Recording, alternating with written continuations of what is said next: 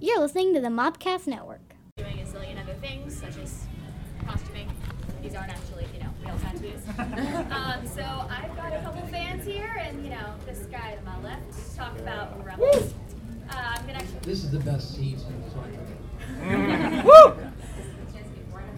Okay, so we have to keep going. I'm gonna eat the mic. This is gonna be really attractive. Oh boy.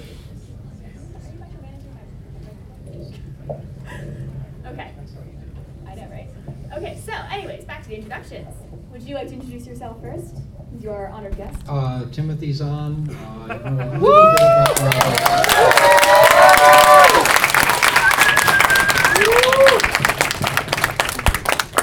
We have someone else who wanted to join us today. No? Oh yeah, I have a question for you, Tim. Uh, is maybe we can talk about how uh, Thrawn was portrayed in the Rebels series this year. Can I come up and join you? Yeah, yeah, please, come on. Okay. I I'm, I'm Henry Gilroy. Henry Gilroy.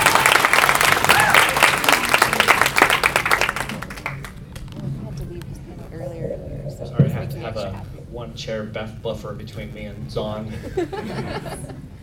sure, that's water. I believe it. Everyone knows who Henry is. Does he need to introduce himself further? Um, I uh, co-developed the Clone Wars animated series with Dave and George back in 2005-2006, and I've been the head writer on Star Wars Rebels for the last uh, three or four years. So. I, I just want to say, I'm here because of you. I came here because you fans here at DragonCon are so passionate. And oh my gosh, that's Kanan sitting. you can't see me because this is post season two Kanan, but he senses it's me. Um, but I'm here for you guys. You guys uh, are really passionate and you inspire us back at the studio. So He's using the force. I did see Thrawn Cat. Is that is that canon though, Tim? Hey, canon. You can make it canon. Oh no. I think I'm in serious trouble. So I made a bunch of Pablo. And then, uh, before we get too much further, we have two more introductions. Uh, other fellow fans on the panel. Hey everyone, I'm Bethany Blanton. I'm the editor in chief. Not the editor in chief. I just stole your position, I'm sorry. I'm the executive editor at StarWarsReport.com and doing some press here at DragonCon. Very excited to be on this panel. You don't, you don't normally get to witness a coup d'etat just right near the panel. And my name is Aaron Goins. I am a podcaster. I do the podcast Star Wars Bookworms and also a podcast about the Freemaker Adventures called Star Wars or Star Scavengers. And if you're not watching Freemaker Adventures, you should. It's really awesome. Um, but I'm just a huge fan of Rebels, so excited to be sitting at this table with some of the creator types people. We're all very eloquent. Yeah, I mean, what a great time it is to be a Star Wars fan. I mean, a passionate Star Wars fan. There's a movie every year. Um, we have our, our weekly, um, I'll say, stipend of Rebels uh, to, to give guys, and then Freemaker is actually a really awesome addition to stuff. And Tim's got books coming out, and there's two novels that just came out, so it's a lot of great, juicy stuff. Let's talk a little bit, a little bit about Rebels. Um, for, well, I guess this half of the table, what has been your favorite part of uh, Rebels or being part of the show? And then for our half of the table, we did not sit segregated like this on purpose. Um, what has been your favorite part of watching Rebels? I'll let you have a start. I, I just wondered, should we start, or should they start kind of hang themselves? I Rebels is just right now it may be my favorite part of Star Wars. Just the the weekly storytelling that we get. It's it's got every element that I've ever wanted to see in Star Wars with the adventure side of things, the team up of this group of really uh, diverse characters, and um, Jedi, the Force. We get crazy things like Bendu in Rebels, which is stuff that it's just so unique to that series that you know it just every episode I'm excited to see what else is coming at us. So I have a pattern as a Star Wars fan, and that is when the stuff that I want doesn't get come out, I get sad, and then I get really skeptical of stuff that's coming out, mm-hmm. and then I love it anyway. So when when I first heard about Rebels, I was like, oh man, why can't we just do the Clone Wars? And what is this Rebels thing? And I don't want another animated show, which is exactly what I did with the Clone Wars too, and exactly what I've done with the books. And kind of what I've done with movies. But I wound up loving Rebels, and so I I can't wait to see what's in store coming forward with the show. And I, I do want to say that the Thrawn trilogy is why I read Star Wars books. So thank you for that, Tim. Thank you. You're welcome.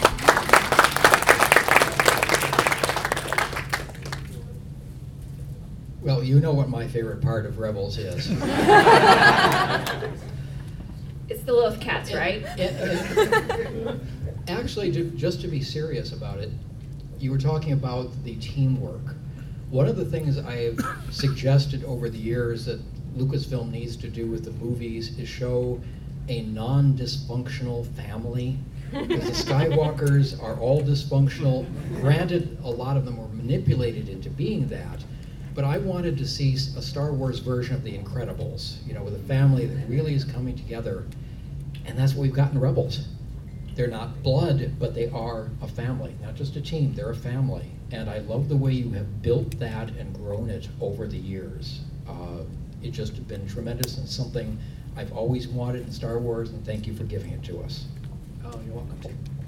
Um, uh, I actually, yeah, the family dynamic is definitely the most satisfying thing. People always ask me, "Who's your favorite character?" and I really can't give them an answer because it depends on the story that I'm writing at the moment or the story that I'm watching. Because I think we've tried to service all the characters and have them have their own unique arcs and growth paths. So, um, and that's a, a tremendous amount of work goes into it from the story group um, the writing team, and then the storytelling continues from design, you know, texture, paint, animation. All of that contributes to, to telling these stories. We work so hard to try to give you guys something that we feel is worthy of the Star Wars name. So, um, to say which one of my kids is the favorite, I, it's hard for me to choose. Um, there's a couple of scripts I like best, but I have to say, um, when you come off of season two, uh, where we started with Vader, and we ended with Maul and Vader,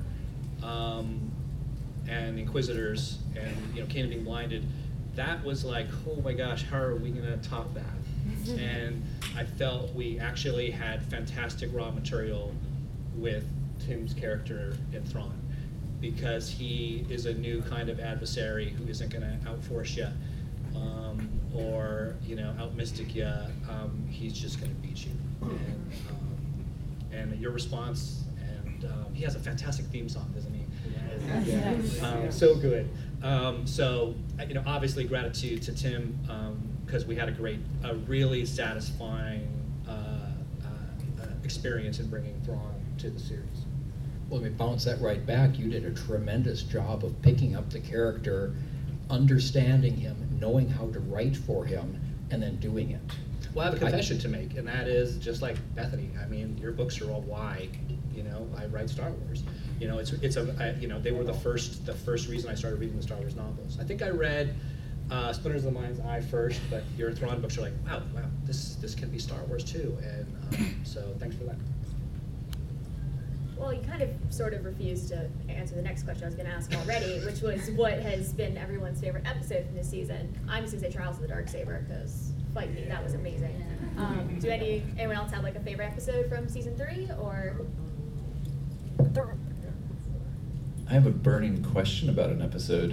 I feel like I have I have the right people at the table here to ask. So so the, is the title have the word sons in it? Is that why? It's No, no, because it's it, this is specifically about Thrawn, um, bringing Thrawn into Rebels. Um, he he seems very in control most of this most of the time when you see him in in the show. He's very in control.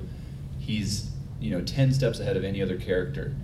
But when he is faced with the entity that is Bendu, it seemed like it kind of shook him a little bit, almost like he didn't know quite how to handle that situation. I was wondering what your guys' perspective on, is on it. Was that something? The, is the Force something that Thrawn doesn't quite understand that he can't, you know, kind of manipulate? I, well, I can tell you if you want to go ahead, and I can tell you how we. First of all, has anybody not seen season three of Rebels who is planning to see it? You have to leave. we love you Okay, all, but we're spoiling you. I- I- Wait, does somebody have earplugs? That makes me sad. That makes me really sad. Well, I the- who want to see it. The reason I'm asking is I would like to analyze that last battle. I don't want to do it for anybody who hasn't seen the show. We'll just sit back, go for it. Back- Okay. One of the things of my appreciation with the Rebels team is not only do they understand how to write Thrawn, they understand the whole meta around him. There are three factors in that last battle that are not under Thrawn's control. Any of those three goes the other direction and he wins everything. First one is political. He's ordered to take prisoners. Without that order, he demolishes the base from, from uh, orbit, and there's no season four of Rebels because they're all dead. Second one is Konstantine, who is an idiot. My guess is he's so politically placed, or he's got political influence, that nobody has been able to actually demote him. And that fits in with a lot of what we know about the politics of the Empire at that point, anyway, in the military. If he does not act like an idiot going for glory and lose his interdictor, the blockade stays solid, there's no, uh, no one comes back to help them, Thrawn wins everything. And the third factor is the Bendu, which he cannot anticipate and cannot control. Without that, again, he wins everything. Just as a side note, I really like the fact that when he lands and confronts Hera and Kanan, is surrender uh, Hera or I kill you all, starting with the Jedi. Somehow he's figured out the relationship. So he aims either taking the, the biggest one first, the Jedi, as my target, or the one that's going to hurt her most. Either way, it's very perceptive. Again, mm. understanding how Thrawn how Thrawn works. But with any of those any of those three goes the other way, and he's won it. That is how you take Thrawn. You give him something he has no control over or no understanding, and the Bendu is a big one of those. So, analysis complete. Needless to say, I loved how they did that. Um, yeah, that was a, a tricky one to write because we, we, we didn't want Thrawn to lose. For all intent and purposes, like he was saying, he should have won, but for incompetence, for conditions that he couldn't control. Um, at the at the end of it, though, he even overcomes the first two, and he has he has our core rebels team dead to rights, uh, you know, surrounded by troops, and it is only the Bendu. And there is something about this is something we wanted to keep consistent with the books is he has a problem with the force. He can't quantify it. It's not something he can tactically analyze because it's mystical in nature. It's elusive to him. And so that final scene you were saying, him being puzzled and caught off guard, he knows this is a problem. And and he can't control it and it drives him crazy because um, it's why he's wanted to, to deal with the Jedi and deal with the Jedi and deal with the Jedi because they are something that he can't always defeat because of their ability to wield the ether to, to control the force. And, and just as a just a visual uh, of this, uh, Corwin put together this. This is Thrawn with a phalanx of four Death Troopers. So we're just going to put this here. So, do you think that he's afraid of the Bendu because the Bendu So says here's the Bendu.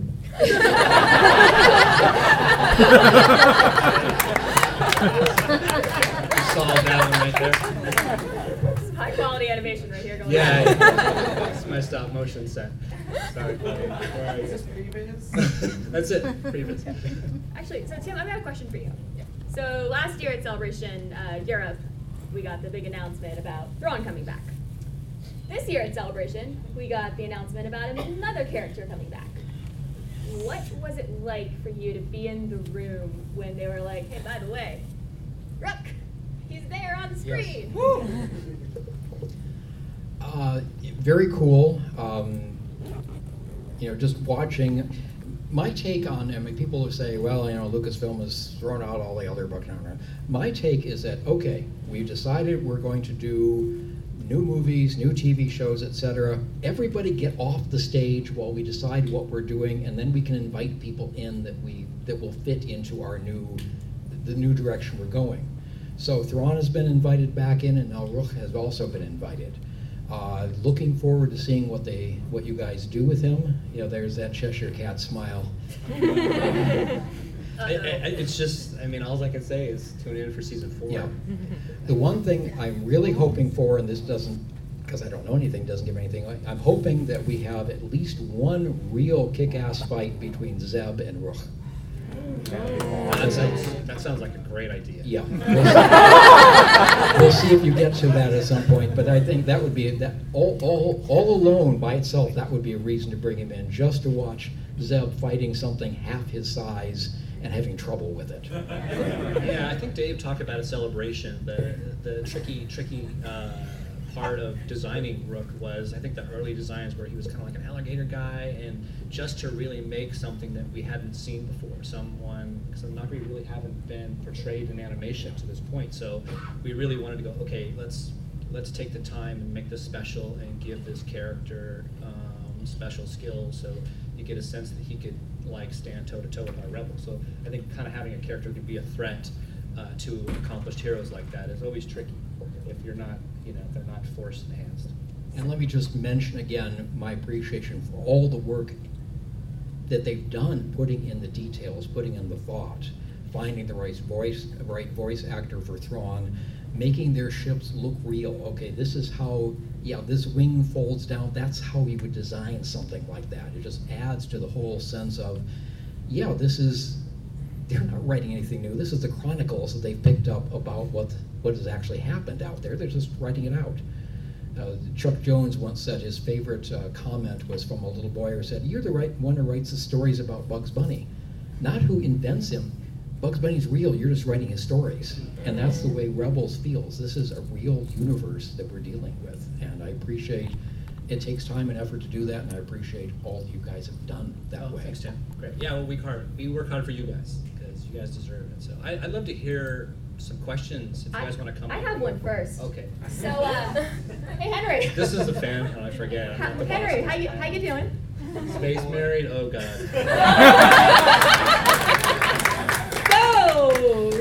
Look. I, okay, I, get, I didn't Han and Leia actually get married? That's what we were talking about, right? No, no, you you know exactly who I'm talking to. So, uh, in season four, since we talked about this last year, and I'm still, a bunch of us are still sobbing hysterically because it hasn't happened yet. Do we get to see Hera and Are Kanan? you talking about the bromance between Zeb and Chopper? Oh wait, this is this is Zeb and Kallus you're talking about. We're getting to Caleb. Hard Kallus. He can wait his turn. We're gonna start with Hera and Kanan because space married. are, we, are we ever going to see them kiss? And please tell me it's not going to be right before he dies. Terrible. Um, I watched the show. well, the fact the fact that you want this and you want it really bad and you haven't got it means we must be doing something right. You keep watching. You can't stop watching. Can I at least get credit for the shirt? Okay, it's a fantastic. Thank you. Thank you. I'll take a picture and send it to Dave. Okay. That'll go. Uh, I, I mean, I, it's I, I, I- I just want you to watch season four. Do we know when we're gonna be getting it? I, I don't know. I think you're probably here tomorrow. You know what? I was I really hoping we could one up Fan Expo. I know. I know Yeah. we can't. I don't. I don't actually. That's the truth. I, I don't. Know. And, and sometimes, um, you know, with TV production or whatever, they move that stuff around, so even till the last minute. So. Yeah. Late this month, or early next, though. That's a good. That- that- that- that's how it's been. September, right? September, October. September, October. Usually, what's I the fall? Starts in the fall. Usually. I know we were watching episodes of like season two at New York Comic Con two years ago, so that's early September, Okay. October. Yeah, but since you brought it up, hot Kallus. Hot Kallus. What are your thoughts? Um, uh, so, so when you saw Hot Kallus, what did you think? Oh, wait, what? Oh, I she has to take it. her shirt off. For I figured I should just Man, that sounded really bad on the tape before. this is not She's the worst wearing thing I've ever something done. Somebody- Are, are you about to put the shirt on too? No. Oh, okay. Lucasfilm just banned me from ever attending it. It was an overshirt, Tracy. Just want to There know there was that. a Barriss costume, which probably doesn't make it better. But you. Go, go. No, no, no, I, I I, was I was not on the hot Kallus train. I Oh, just really okay. enjoy watching everyone else. Yeah, on the hot actually, it was Kallus really train. funny when we had that appearance. Uh, it's the shot from the trailer. Whenever, um, uh, as, as sort of a joke that Dave did to the uh, the Disney folks, is whenever Cows would walk on the screen, he put this backplay music of a Kanye, and he's like, "Oh yeah, don't, don't, don't, don't, oh yeah." So it was just a, it was kind of a joke to to, to the because because he's Kallus now. So anyway. Actually, but on a serious, okay, serious note for that. Um, so I just rewatched all three seasons because I've been saying. Um, I appreciate that. I appreciate you studying for this. I did. I, I put I put some effort in. I did my homework. I hope I'm gonna get A at the end of the class. Um, do you actually think that? I mean, obviously we saw Zeb and Kallus sort of reach an understanding um, in that episode in season two. I think it was. But do you think that they can ever actually be friends, given Kallus's participation in you know genocide? I think that that uh, he was participating, but he really thought he was doing the right thing. Um, and, and I think that there were ideas about like expanding the nature of, but I think there is like, okay, you did something in the past, you you are apologetic about it, and you basically endanger your life many times to try to make up for it. And that's something that has earned Zeb's respect. So yeah, there's total romance there. They're buddies.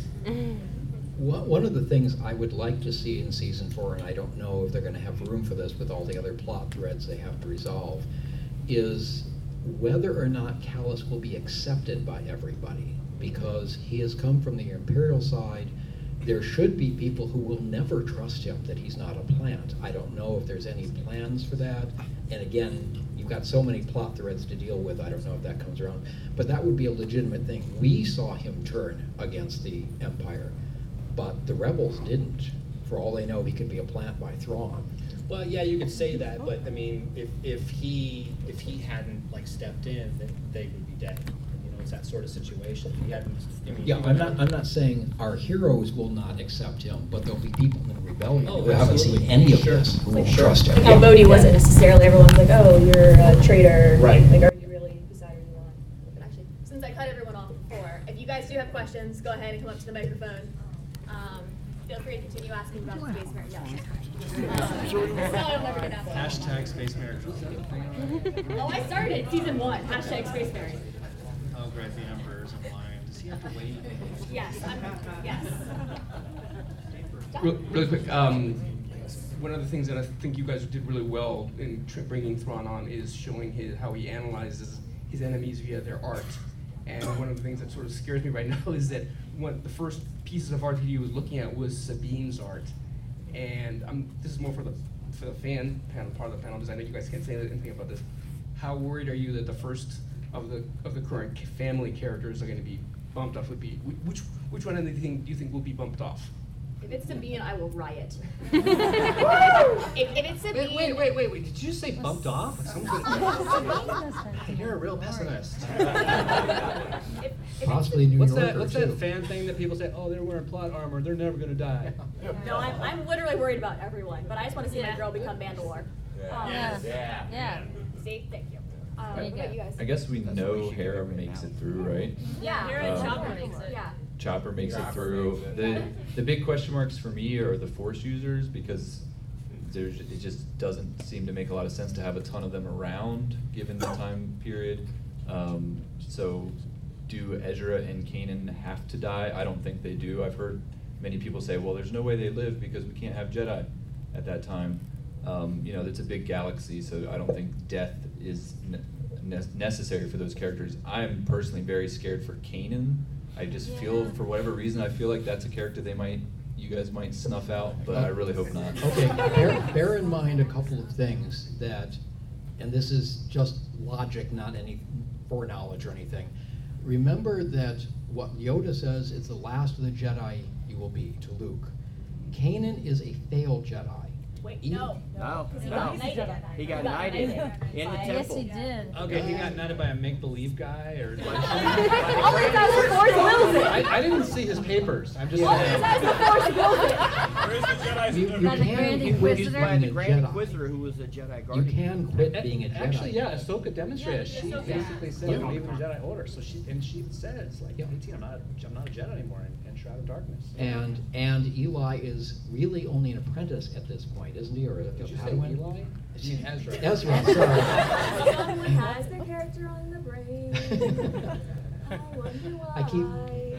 I Wait, wait, keep- did I you keep just do running some that. crazy, like, like, you know, has Ezra got a twin brother named Eli or something? Ezra and Eli Vanto are twins. There we go. Confirmed. Oh, and the Sorry. universe No, not gets confirmed. smaller and smaller. Ezra is only a Padawan, so technically they could both live and Yoda is still not wrong. So just bear that in mind. Yeah, I mean, you could even say, if you wanted to be a purist about it, um, and I usually am, uh, that Luke would be kind of like the last of the classically trained Jedi by a Jedi Master. And because Yoda himself, you know, Obi-Wan began his training and Yoda finished it. Actually, what you mentioned before brings up a question because Hera was at the Ewok celebration at the end of season two of the Freemaker Adventures, right? Do I understand that? So is do we take that as a good sign about her continued existence past Yavin? Oh, um, hmm. I'm not really sure where the I haven't, I haven't really thought about that connection, um, because the shows are, are separated in such a Mhm. way, but, um, I don't know, I, I, I heard her name being called out on, yeah, on Rogue Yavin, One. in Rogue One, so, In Rogue One. I would say. Chakras And and I arrows confirmed that's her, not her father. Have you thought about That's them correct. all dying? Is that possibility? Oh my gosh. What, like, if Phoenix Squadron is in- instrumental in uh, Rogue One, and they all die in the mission, I mean, it's a fan theory. I think Hera That's a terrible fan theory. Everyone dies. That's why, that's why season Personally, I think last Hera one. This is not Joss Whedon. I think Hera needs to live because someone has to live and you know tell their story. Yeah. Right. I was saying easy there. Hamilton. You know what? I, I live in Hamilton, Jefferson. Speaking of question. Hera, like being at the Endor celebration in Freemaker Adventures, I know, um, although Freemaker Adventures is not canon, they do work with the story group to make sure that they can fit into canon. Um, and I know Leland Chee has spoken to the fact that if you see a character at, in a time period, it's likely that that character in canon should be in that time period as well. So Yeah, it true. makes sense. It's true, like Ori, I think, is, you know, uh, a fun character. Um, and, and, you know, Bob Roth and Bill Motz, the, the writer, executive producers on that, on Freemakers are, like, they know Star Wars inside out, you know, and, and Carrie Beck's done a great job in guiding that series and, and really making it a good show with solid, solid storytelling. Hi. So my question is in terms of in, in Rogue One, they seem so divided in terms of the concept of coming together and getting these plans for the Death Star. It seems like you have to do this or you die. So my question in terms of the final season, or my hope, I'll just say for the final season, is that Thrawn does these things that prevents, that makes them being like, oh, we can't unify, and that he scares the living poop out of them because they know that if this one person can do this, there's got to be others like him. So just they just seem so frightened in Rogue One. Like it seems like that's what I'm hoping with Thrawn. Um, so was that a question? It was more a, a hope ideal. Is is that something that's I don't I mean I don't know what you can and can't say. So Oh. He's Yeah. trying to re- I- I trick you mean, into I'll just revealing say- well, I'll just say in season, in, in, in season four, you know, Thrawn plays an instrumental role, role in, in the story of our, of our Rebels characters. So, I can't wait for you to see it. Is that a triple zero shirt? It is. You're my new favorite person. I'm sorry, continue. What was your question? Um, so as far as the uh, Kallus thing with uh, everybody wondering how the rebels are going to trust him, it's awfully convenient that there's a rebel that just so happens to have blonde hair and a, a beard. Just saying. Um, Hold on, explain. Wait, which? uh, I think you might you might have seen him in Return of the Jedi. Oh. You Okay. mean Um, white, that's- you mean white hair and a beard, right? No, I mean blonde. Ah, Rex. No, What hair and a beard? General, General Madine. The guy who's like when Mon Mothma's explaining the plan. It, his beard and his hair are terrifying. Not on any person. Yes. That dude. I see what you're saying. That not. Wait, wait, sorry, are you saying that Madine is Kallus? That's that's my insurgent theory. Uh, That's an interesting theory. Thank you. I'm singing songs, um, No, how about this? That's an interesting theory. Yeah. um, but I did have a question concerning casting, because I'm always kind of interested in seeing like how people are, are chosen for certain roles and everything. And uh, one thing that immediately got my notice is that uh, for voices for uh, Fenn Rau, uh, y'all had cast uh, Kevin McKidd, and for Gar Saxon, the other uh, opposite side uh, Mandalorian, it was Ray Stevenson. Um, and since my favorite show of all time is Rome, I'm wondering if, if there was any uh, dots connected on that. Absolutely on purpose. Yes. Absolutely on purpose. Awesome. Hello. So, my my burning question is: We did see Jyn on Lothal in Forces of Destiny, and of course we know that Hera and Chopper are in Rogue One. So, in season four, can you let us know if we're gonna be seeing more of those Rogue One connections in season four, There's- even though it's not the same timeline? Yeah, and I think Dave spoke at Celebration and, and said that there's definitely gonna be, you know, connections to, Maybe to like Rogue young One. space semi driver Bodhi Rook. Cassian Andor. Woo! I got something in my throat. Is that fan fiction you're coughing over there? There's also full throat. My, my other just very super quick question is, I, there has to be more than three Inquisitors, right? so, yeah. Yeah, so like. Well, like- yeah, 'cause you got seven very- sisters well, and the yeah. math doesn't add up. So, Right, like, what's up with that? Do, do you know, like, can, maybe some more details about how the Inquisitor program works, even though I know that the Darth Vader comic is about to come out with it, more information about that? I, I so wish I could tell you. However, um, I think a lot of questions are, will be answered in that Darth Vader com- comic, and, um, and, you know, hopefully for further on down the road, you'll be able to see like the whole machinations and the structure. of it. By the way, everybody, if you haven't seen it, Darth Vader number seven, that cover, hi Angela. Um, it's beautiful. It has all the Inquisitors on it, and it's gorgeous. Go look at And if I haven't seen the Vader cover before that, it's even prettier, and this is someone who would cosplay Seven Sister, like, it's Vader deconstructed, it's amazing. Do we have an official time frame for season four? Oh, where it starts, where like- it oh, okay. where it starts Um, in, fits into the Star Wars timeline? Well, it's definitely before Battle. Royale. Is, is it a year before, sixty months, and do you have anything Oh, official oh, or? oh, um, I don't, I don't know if they've released anything. I think Okay. that's specific to the season. So when Okay, you just guys, wondered. yeah, I think there's going to be um, plot elements and stuff that actually kind of, um, kind of uh, address some of that. Okay. The timing specific. So you'll know. I think when you season four, you'll know pretty quick. Okay. So this is for, for Timothy. Um, can you describe when Lucasfilm or Dave or whoever called you and said, "Hey, we want to use Thrawn"? To describe that for us, and after after the after the process was over, and you got to see the first episode with Thrawn. How'd you feel? How how did it work out for you? Okay, first of all, the Blu-ray has a little bit of. Yeah. I haven't got it yet. I haven't got it Yeah, yet. well, that, that ex- answers your question. You get to see it on camera and everything. It's awesome. Yeah. The, the, the, the quick answer is in September of 2015, they contacted me to come out, if I'd like to come out to, to Lucasfilm and chat with Dave Filoni about Star Wars. That was all they would say. We couldn't get a time, we couldn't get a meeting until mid-November, just the way schedules work. So I was getting emails back and forth a little bit, and I was poking for information, they weren't giving me any. But eventually, I was able to piece together Dave Filoni is going to be there. Some of the story group is going to be there. Dave has budgeted two hours to chat about Star Wars. and, and the final one was, oh, and there may be a film crew there. Is that okay? so then they brought me in. Uh, I sat down at the, the, I was early before most everybody except the film crew. He got, Sat- the, he got first dibs on the bagels.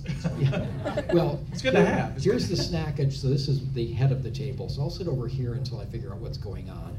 And then Leland and Pablo came in and escorted me up to the front of the table in the right corner up here. And I asked Leland, "Do you know what's going on?" He said, "Oh yeah." Leland, thank you. And then uh, the story group started filtering in, and it was always, "Hi, I'm so and so, big fan." So I know I'm not in trouble. and then finally, uh, Kiri and Dave came in, sat at the head of the table, and told me what was happening. The Thrawn was going to be major villain. And some of my reaction is on the, the DVD special about that. Then they took me down, they showed me the opening of uh, Thrawn's first appearance. I didn't get to see the whole episode, but just the opening, uh, his, his arrival on the Star Destroyer. And then we went up and, uh, well, I got to see the whole bullpen and meet Henry and everybody else. And uh, then four of us went upstairs and discussed the book they wanted me to do as a tie-in to, to the season. Uh, And then it went off and, and had tape over my mouth for eight months because we couldn't say anything. Yeah, And Bree is still mad at me. Shame you weren't, you know, on the panel. I'm so glad, I'm so glad you could keep a secret, Tim. Don't play poker with Otherwise, this man. otherwise, in the next novel, Timothy Zahn would be dead. So question, since I am now on the DVD, the extras for season three. Oh, boy. Does that mean I'm canon too? I would say yes. Yeah, but even canon characters can die. That's true, yeah. But they can also become force ghosts and become immortal and all that stuff too. I mean, they could be a character name like Timothy Ton. Thank you very, very much. Actually, Tim, I have a question for you related to that. Um, so did you basically have at least the outlines of the scripts for all of season three before you started writing Thrawn? Um, since obviously all of the awesome relationships between uh, Thrawn and Governor Price, the costume is amazing, by the way. Thank you. Um, and then like uh, Yularen, they all really came into play. Yeah. I had, not when I, when I started, but as I was writing, I got, they, they were giving me access to the scripts that had Thrawn in them as a major, major uh, uh, character. So I was able to see a lot of this. I was able to see things like, okay, Thrawn is doing some hand-to-hand sparring. Okay, I'll set up where, why he would want to do physical things. We see uh, Price doing uh, a combat with, I think it was Sabine, and uh, okay, let's set her up with that. The other thing you, you mentioned, Yularen and such. None of the relationships in Rebel season three looked like first meetings. Okay, Thrawn seems to know Yularen. Uh, Governor Price seems to know Tarkin. Okay, let's put those first contacts into the book so that when we get to season three, it's like, yeah, these people have a little bit of history between them. And so, uh, yeah, I was able to fiddle things in and tweak things as I got scripts and as the book progressed to be able to make it as seamless a connection as I could. Follow-up question related to that. Are you working with Marvel on the adaptation they're doing of the novel? Uh, they are not working me, with me directly. I've offered my assistance if they want it. Uh, we are really hoping that there's enough interest in the comic adaptation that we can do some new material, but that'll have to wait to see how sales go. I've got my bid in to assist with that if they, if they go that direction. So in other words, you're saying everyone here should go to their local Buy three store copies. and pre-order, pre-order the book three times, basically. Yeah, at least, Okay. yeah. We're all gonna do that, right? Yes. Yeah. Excellent. They make great Christmas presents. Coming out in February, you may have to hold them for a little bit, but you know. First of all, let me say, uh, from a lifelong fan, I spent the summer of my 15th year in the theater watching the original film. Thank you, thank you, because you really have continued on. You're welcome, sir. In that, uh, in, in that vein. Uh, also, thank you for answering the question left over from uh, Clone Wars, what happened to Ahsoka Tano? Thank you for that too.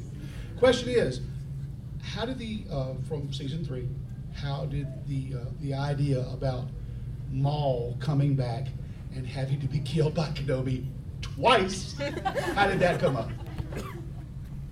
Um, uh, I think uh, actually it, it was mentioned somewhere. I think last year that the original title of the season two finale was Twilight of the Apprentice, and um, the reason that I chose that title was for multiple reasons. Because um, the idea of an apprentice moving on and maybe becoming more as a Jedi could be applied to Ezra, but also Maul technically is still an apprentice, you know, a Sith apprentice, you could say, even though he doesn't see himself as a Sith. Maybe he's not really a Sith.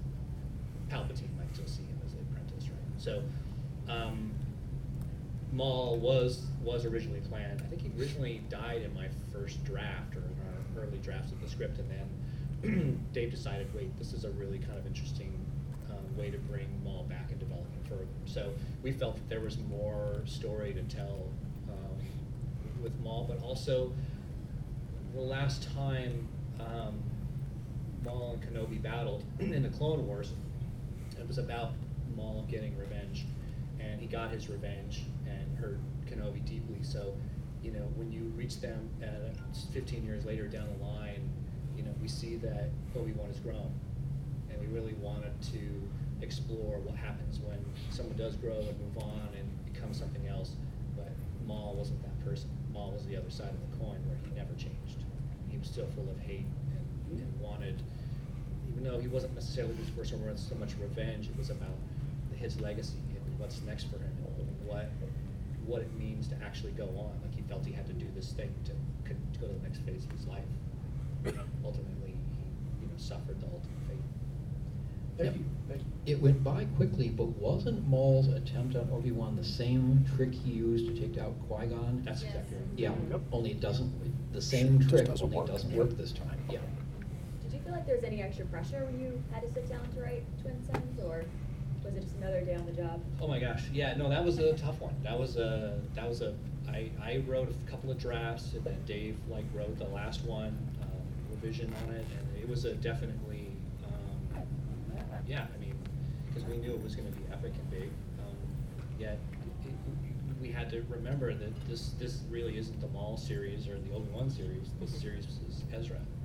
And, you know, in that moment, that exchange that Ezra has with Obi-Wan, we wanted him to come away with something that kind of uh, strengthened his resolve, to make him remember, like, okay, what happened to you, like, at the end of the previous season?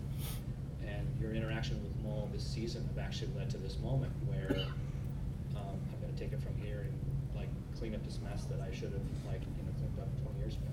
And so I think that's a really kind of interesting, um, it's a really interesting thing. the final battle between Obi-Wan and, and Maul was something that happened so quickly, and I think it surprised a lot of fans because people have these certain expectations. They're like, "Oh, this is going to be this huge epic battle. We have two of the best lightsaber masters going to go out. We're going to get this ten-minute battle at the end of this episode."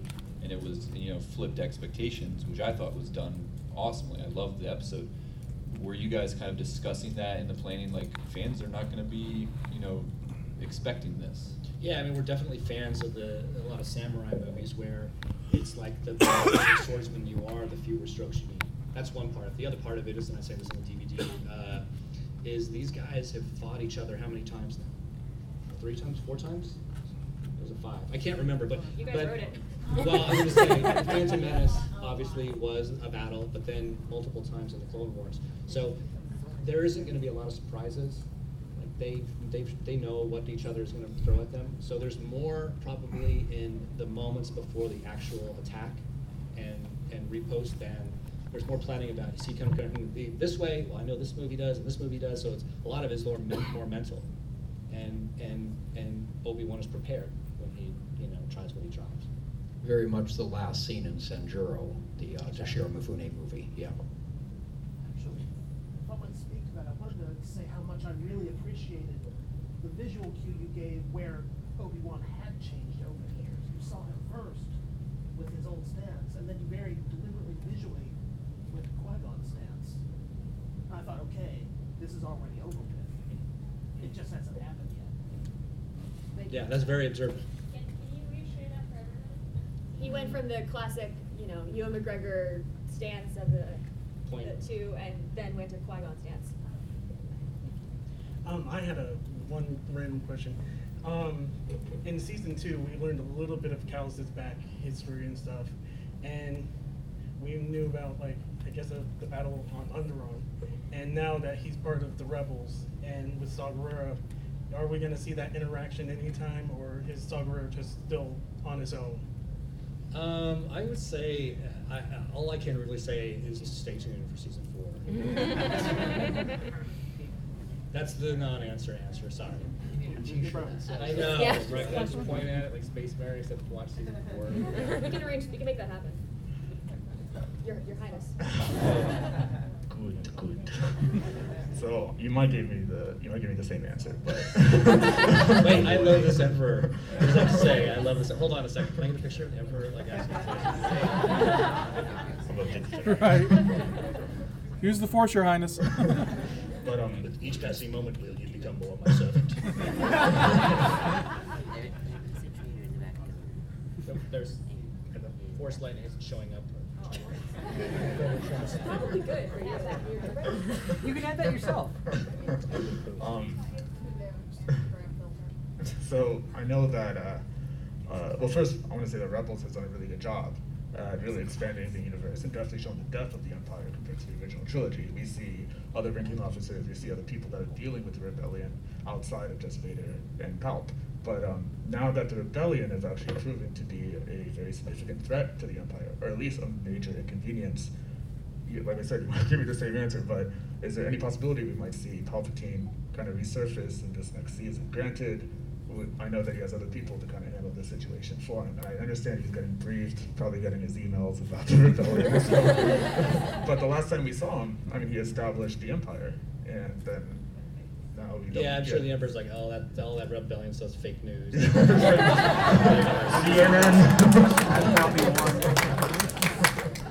um, yeah, I think to, to answer your question, um, yeah, it, when you have a character who is, you know, that kind of the penultimate, you know, power level, and you know, even our heroes, is capable and they are, they're still like a small, relatively small group, even though they're growing in power. Right. So, but uh, yeah, no, um, you know, I, I, I- think it's it's it's it's always a challenge, and we've tried to rise to the challenge to make the threats to our our team. Um, besides physical threats, you know, the, the, the dynamics between them um, and where they're going and the, the life choices they make. We, we always want to try to keep the high amount of drama so that you guys keep tu- tuning in. So, oh, I just noticed you have a cane. Ah, yes, I do. That's great.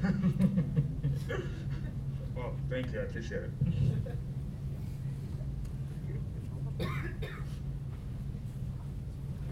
You again. Ye- yes, He how- caught me this morning. Yeah. yes, I got a comment from him because I asked a question. So, um, will we ever see um, Captain Rex confront like some of his old pals, such as like Vader or Cody? Like, I would like to know that. I'm, I'm pretty sure Captain Rex in the back over there will probably want to know as well. Unless it's Vader. That's a really great Captain Rex.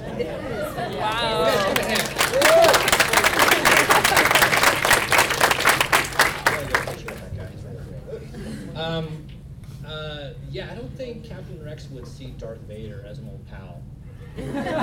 just, just to, to tell you that. Um, you know, as far as, um, and there's no evidence in any story we've done that uh, Rex has any information as to, um, you know, uh,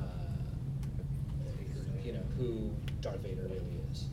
So if you think about it, uh, you know, not even Ahsoka was sure until the end of season two, and then she's gone. She doesn't talk to Rex again. We haven't seen her talk to Rex, so that whole. Sorry, that, that was a really emotional episode. Oh, yeah, I'm, no, not, I- I'm so traumatized. I just Exactly. rewatched it last weekend. Um, so I, I think as far as like the old buddies, I think you have to yeah have to think about Vader as a, like he's there isn't Anakin Vader. There is no Anakin Vader. Just, there's Darth Vader who is the servant of the Emperor, and who's capable of. It's, it's hard to imagine someone that you really like as Anakin, this this likable noble hero, being someone who does these terrible things. So the only way that can happen is if there isn't. Remember, he betrayed and murdered your father, so.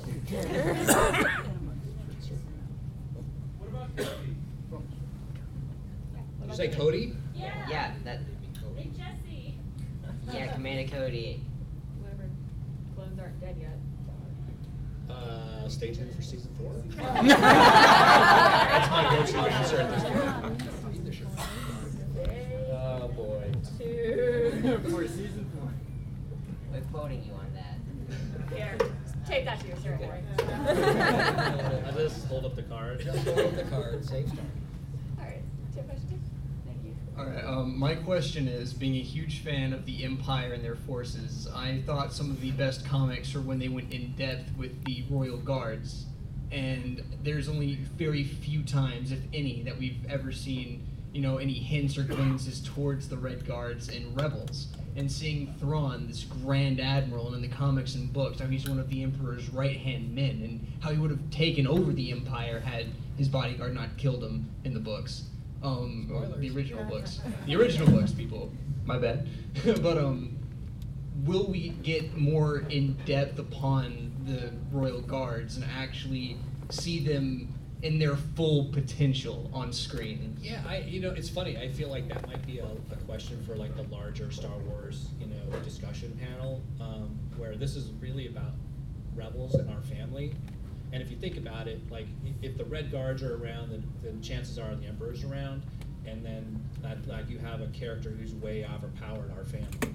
So this really is like the story of Ezra and his family, and their growth and their changes and them coming together as a family and, and their evolution and their attempts to help build the rebellion.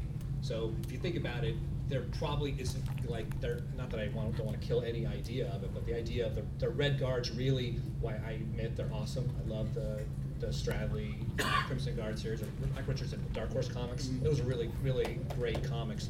Um, uh, it just I, I'm not sure there's room in Rebels for those guys. I'm just saying. They're not typically sent out on missions. Uh, they're, they're surrounding the Emperor, and so they'll be where he is. We do have Death Troopers coming in with Thrawn. That was shown. So Yeah, you saw the that would be trailer. That was- more- that was pretty That would be more like the elite that would actually be sent out rather than the Royal Guard. Yeah, sure. Thank you all very much. Got a quick season four question uh, for you, Henry, that I think you can answer. Ready. I think you can answer. Uh, uh, as far as season four, we know it's the final season. How has the approach and the writing process changed, specifically in terms of like greater consequences or maybe faster pace? Could you talk a little bit about the process for how season four is different than the previous? Um, yeah, I, I, you know, when, when you we were still working on, you know, writing season three, you know, I've got like maybe nine scripts in production, um, in, in work at one time, and we're starting to look ahead to season four and what it is.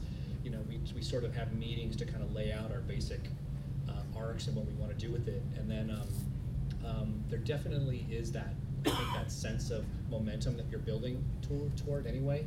Um, but also, you know, there's a lot of work to be done to tie up storylines and stuff. So um, we really want to make the I think that the whole decision uh, uh, with you know Simon and, and Kiri, it, it really comes down to let's let's tell the most satisfying story we can, and how we go about doing that is um, like writing the best story we can. So um, I don't know. Excellent, thanks.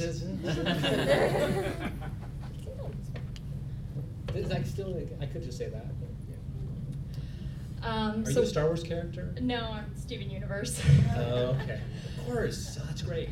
Thank you. Um, so one of the things I love about the Star Wars TV shows is, uh, in the case of Clone Wars, what it does for Anakin's eventual fall to the dark side. It really makes it feel narratively earned, and in the case of Rebels, uh, you feel Va- like the tragedy of Vader's fall, and in a way that you know, for me, the the prequel series, the prequel trilogy didn't really do. And um, so I, I just want to say I really appreciate that because especially uh, Twilight of the Apprentice, like the final confrontation between Ahsoka and Anakin, just like that was the tragic arc that I really needed. Um, but my question is, uh, are we going to get anything else on Ahsoka Tano? I can't even. I can't even put this up. I'll just. I'll just. Wait, his shirt did say he did take the question mark off and put an exclamation Exclamation point on his shirt with He- Ahsoka lives. He made a comment at celebration. You that he said it, so you can answer it, because he said that he was going to answer the question of what happened to her in the medium where the question was posed. He said that at celebration. Why does Day. Cody do this to So, us? hold, hold on. hold on. Yeah, That's the cryptic stuff. He's like really good at it. Yeah. I don't. I'm not Because he very had, good. so he had that shirt on that said Yeah, Ahsoka Ahsoka lives, lives, question mark. and then we played that he played the season four. Well, first he started by breaking our hearts and being like, season four is going to be the end, and we were all like sobbing. And then he goes, season four trailer, and then we were like, yay, and also sobbing. And then he came back on with the shirt and took the little question mark off, and it was an exclamation point. So Ahsoka lives! Exclamation point. Which I feel like you wouldn't do that if you're not going to. No, I saw. I saw it. What, what did he say when they called him on it? I can't remember. I watched it. It was a He live stream. probably just smirked and went. Got him. Stay tuned for season four.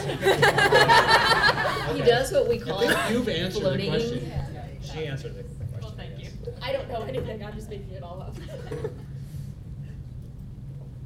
I, I don't think Dave has ever lied. He's just misled and hinted. And, He's he's total Sith Lord.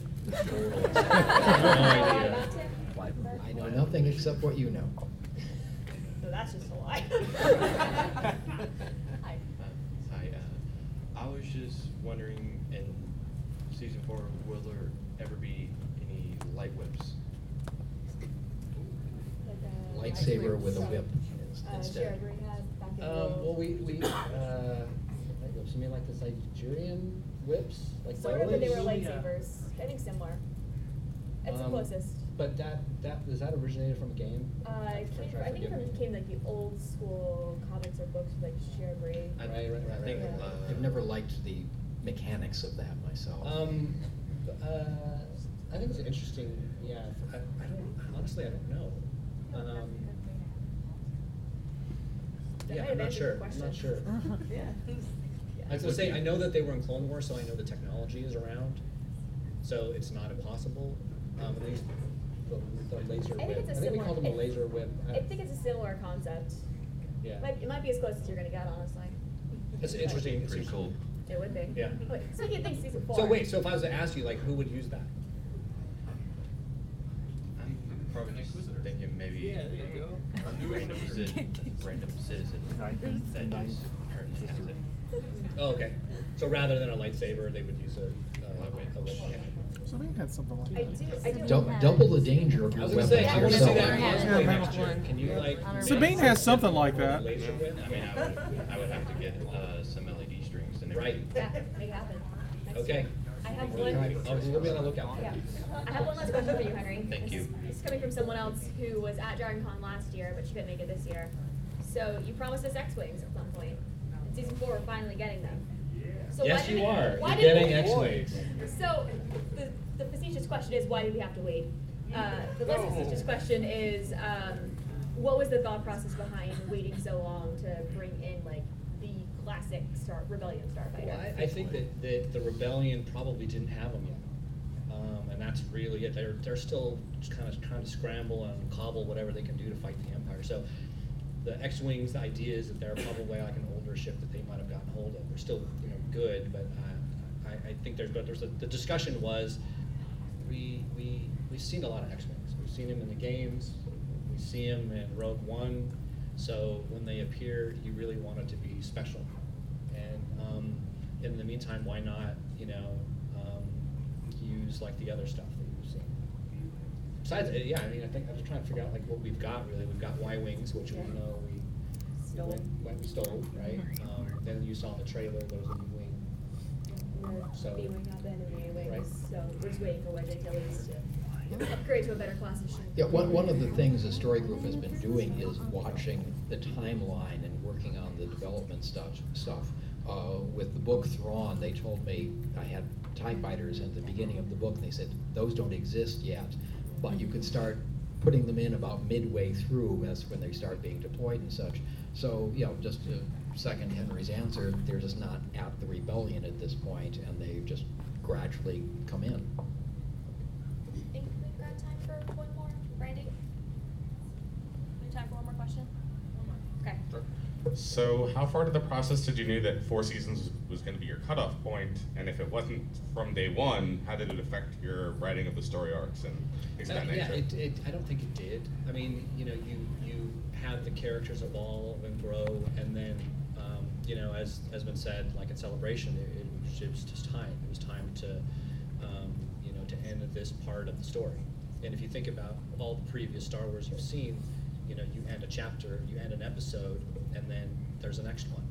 And it might be some time has passed, or, and then there's gonna be kind of stories that are told in between, and media and video games and books. So I think that there, you know, there, this, this was the time for this, this chapter to come to its end. So as far as, uh, like impacting the story, I, I never really thought about it. I just thought about, um, we've had a fantastic run of telling some really great Star Wars stories that hopefully will live with you guys and, and that you guys will think about these characters um, even after the series is gone. And that's really what we want to do is provide something that's enduring and like a, a chapter, add a chapter to the Star Wars universe that that um, you'll want to show your kids and they'll want to show their kids, um, just like Clone Wars. Um, and so um, we are we're all in love with Star Wars, and, we never want it to end. And, George created this rich universe that we can um, continually add stories to. You know, he's he's he's excited about the, the, the movies and stuff coming out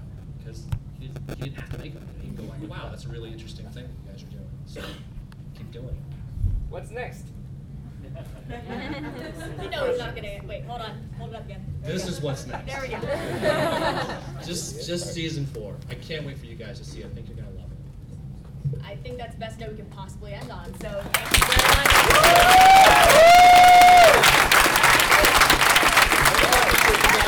If you're friends with a Rebels character right now, please come up here so they can grab a picture of y'all because you look cool. Let's get another cheer.